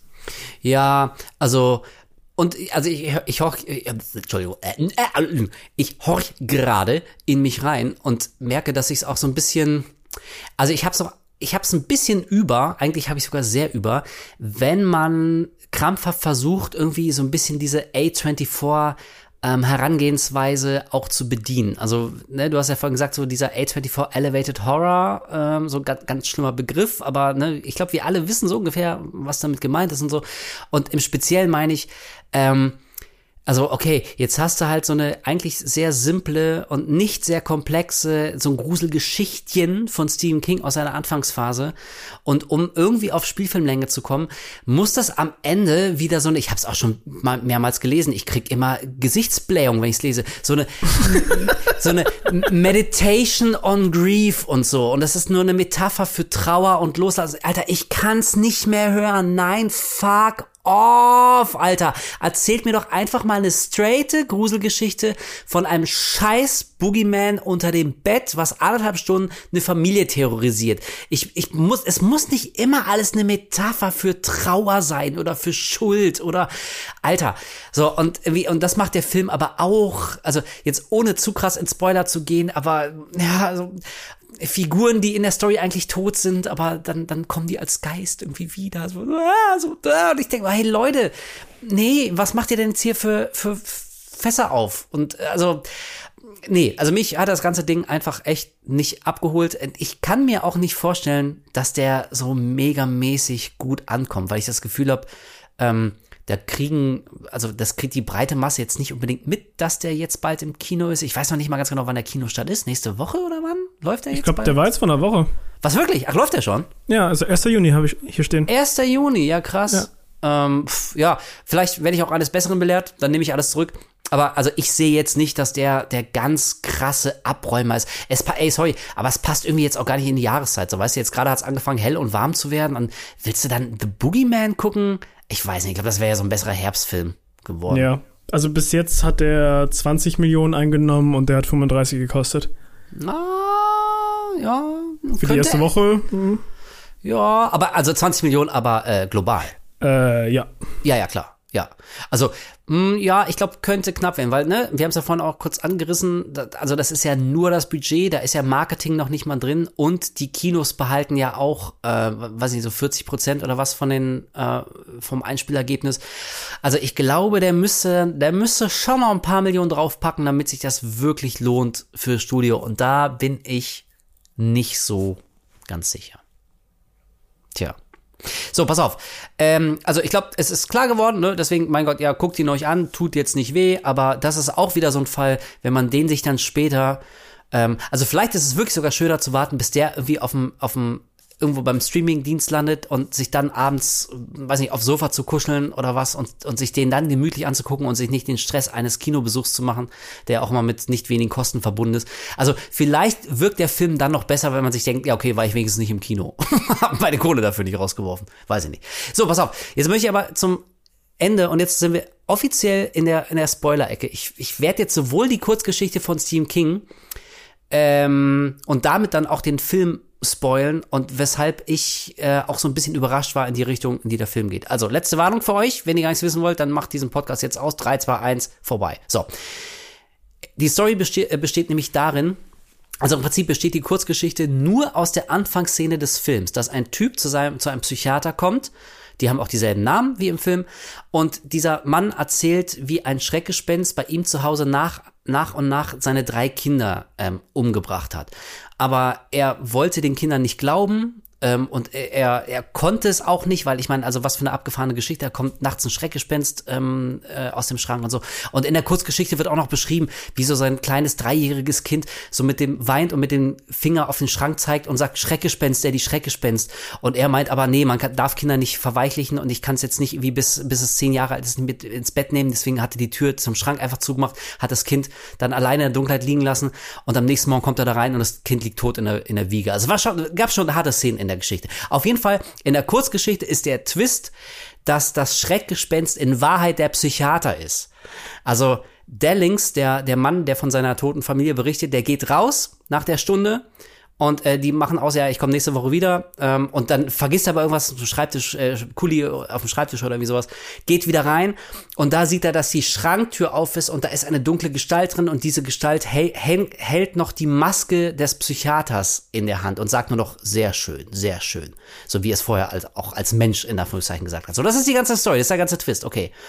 Und ich dachte, dass es im Film auch so ist, dass das Schreckgespenst in Wahrheit äh, der Psychiater ist weißt du? Der mhm. ja auch seine eigene Familie hat. Und deswegen habe ich die ganze Zeit mich gefragt, okay, ähm, also ich habe wirklich drauf geachtet.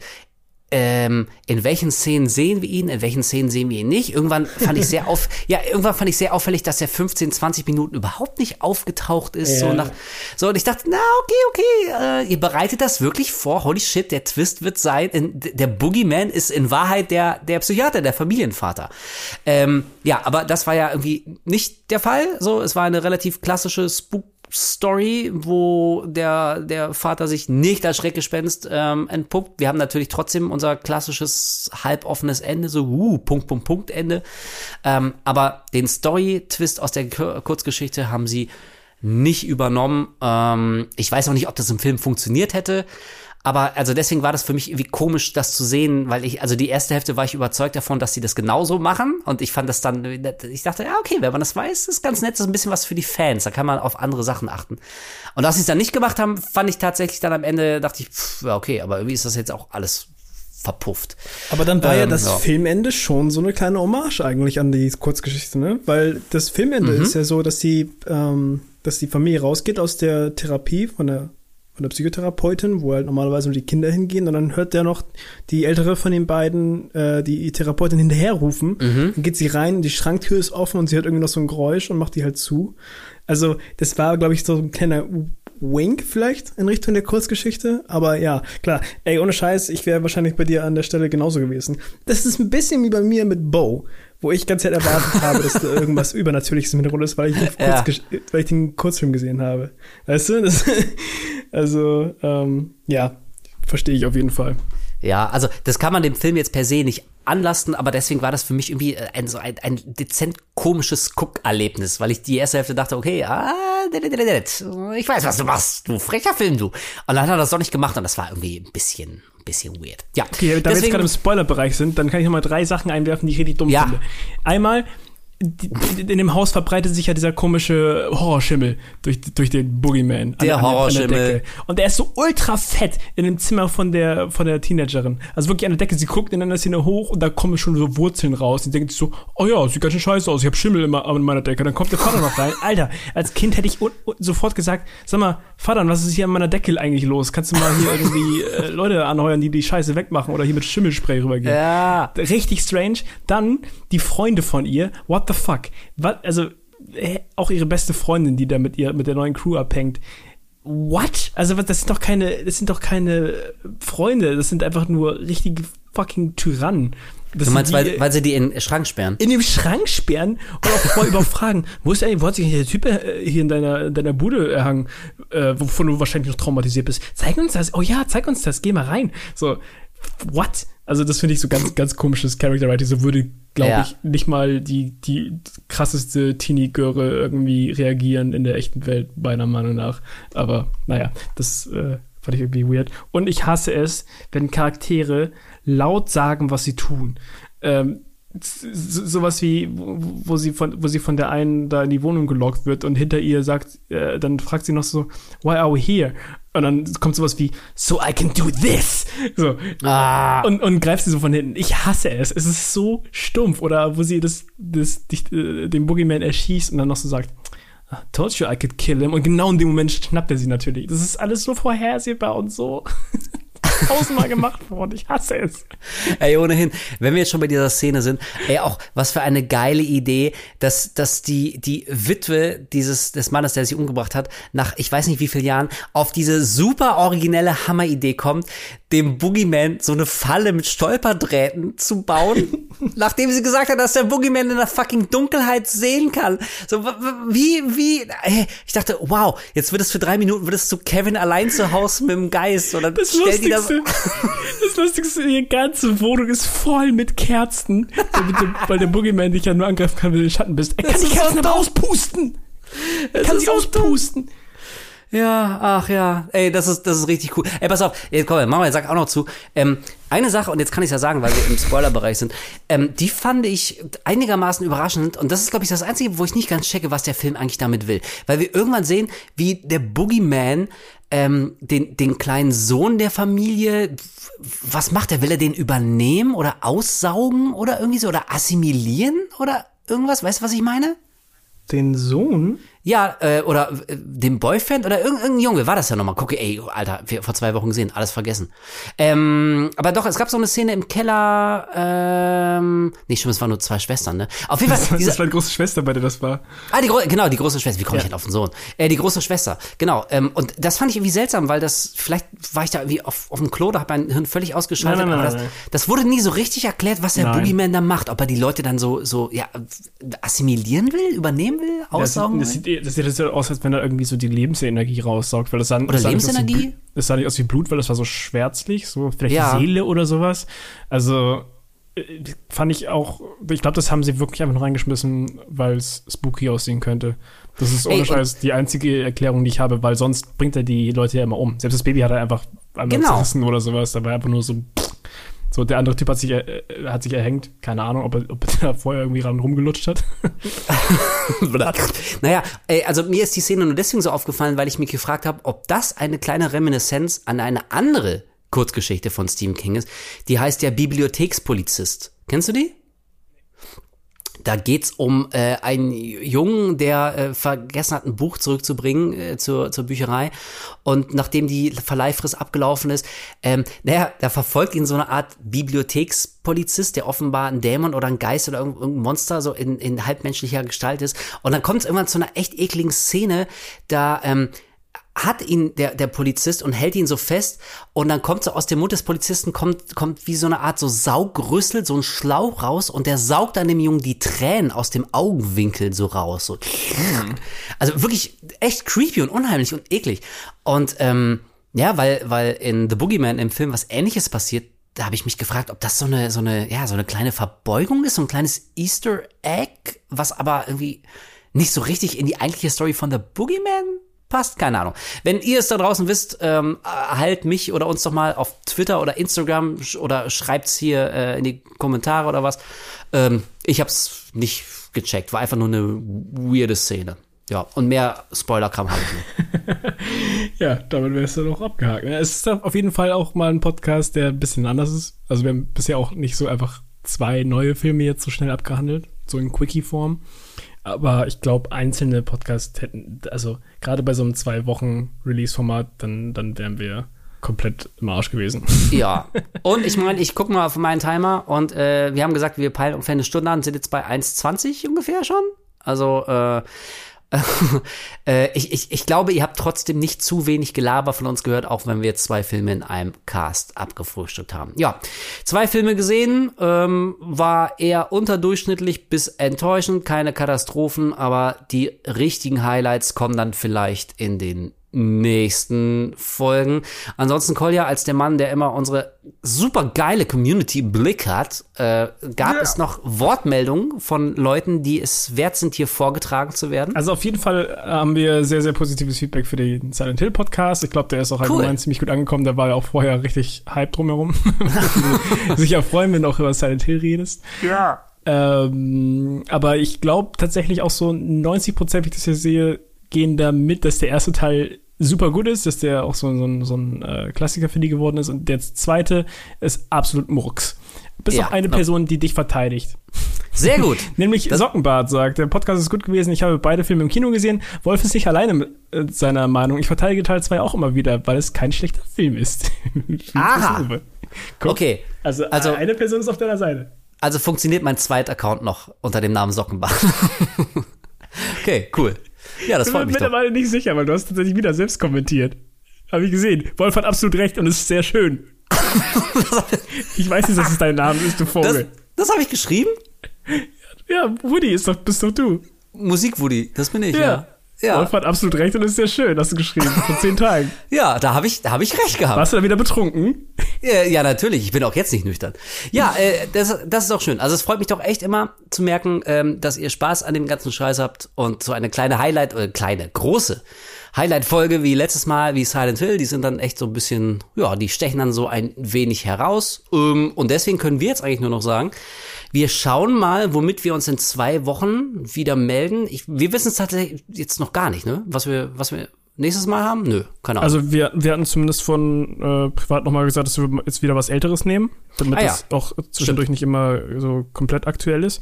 Und da meinst du, ich soll diesmal was raussuchen, weil letztes Mal hast du Horror Express vorgeschlagen. Das stimmt. Also ich würde sagen, du kannst es dir auf jeden Fall aussuchen. Entweder du wirfst selber was rein oder wir äh, greifen einen Vorschlag von euch da draußen auf. Ihr habt ja auch schon sehr, sehr viel in den Ring geworfen. Ähm, also die. Liste ist lang, lang, lang, lang, lang. Aber das überlasse ich diesmal komplett dir. Wie du magst, mein Lieber. Ich vertraue dir. Du hast ja einen spitzenmäßigen Filmgeschmack, da mache ich mir keine Sorgen. Die Das wird geil. Worte. Genau. Das wird cool. Ja, ich glaube, damit haben wir es auch, oder? Ja, würde ich auch sagen. Nice, cool. Geil. Dann wünschen wir euch noch einen schönen äh, Rest Samstag. Ich wollte gerade Sonntag sagen, aber nein, wir kamen samstags immer raus und das soll sich auch nicht ändern. Und wir hören uns in zwei Wochen wieder. Guckt bis dahin noch ein paar Horrorfilme. Äh, ja, das übliche, ne? Auf Twitter folgen, auf Instagram folgen, bla bla bla. Wisst ihr alles, der Horror-Podcast heißen wir da. Und dann hören wir uns in 14 Tagen wieder. Bye! Nur weil man einen Horrorfilm macht, heißt das nicht, dass man keinen kunstvollen Film machen kann. David Cronenberg.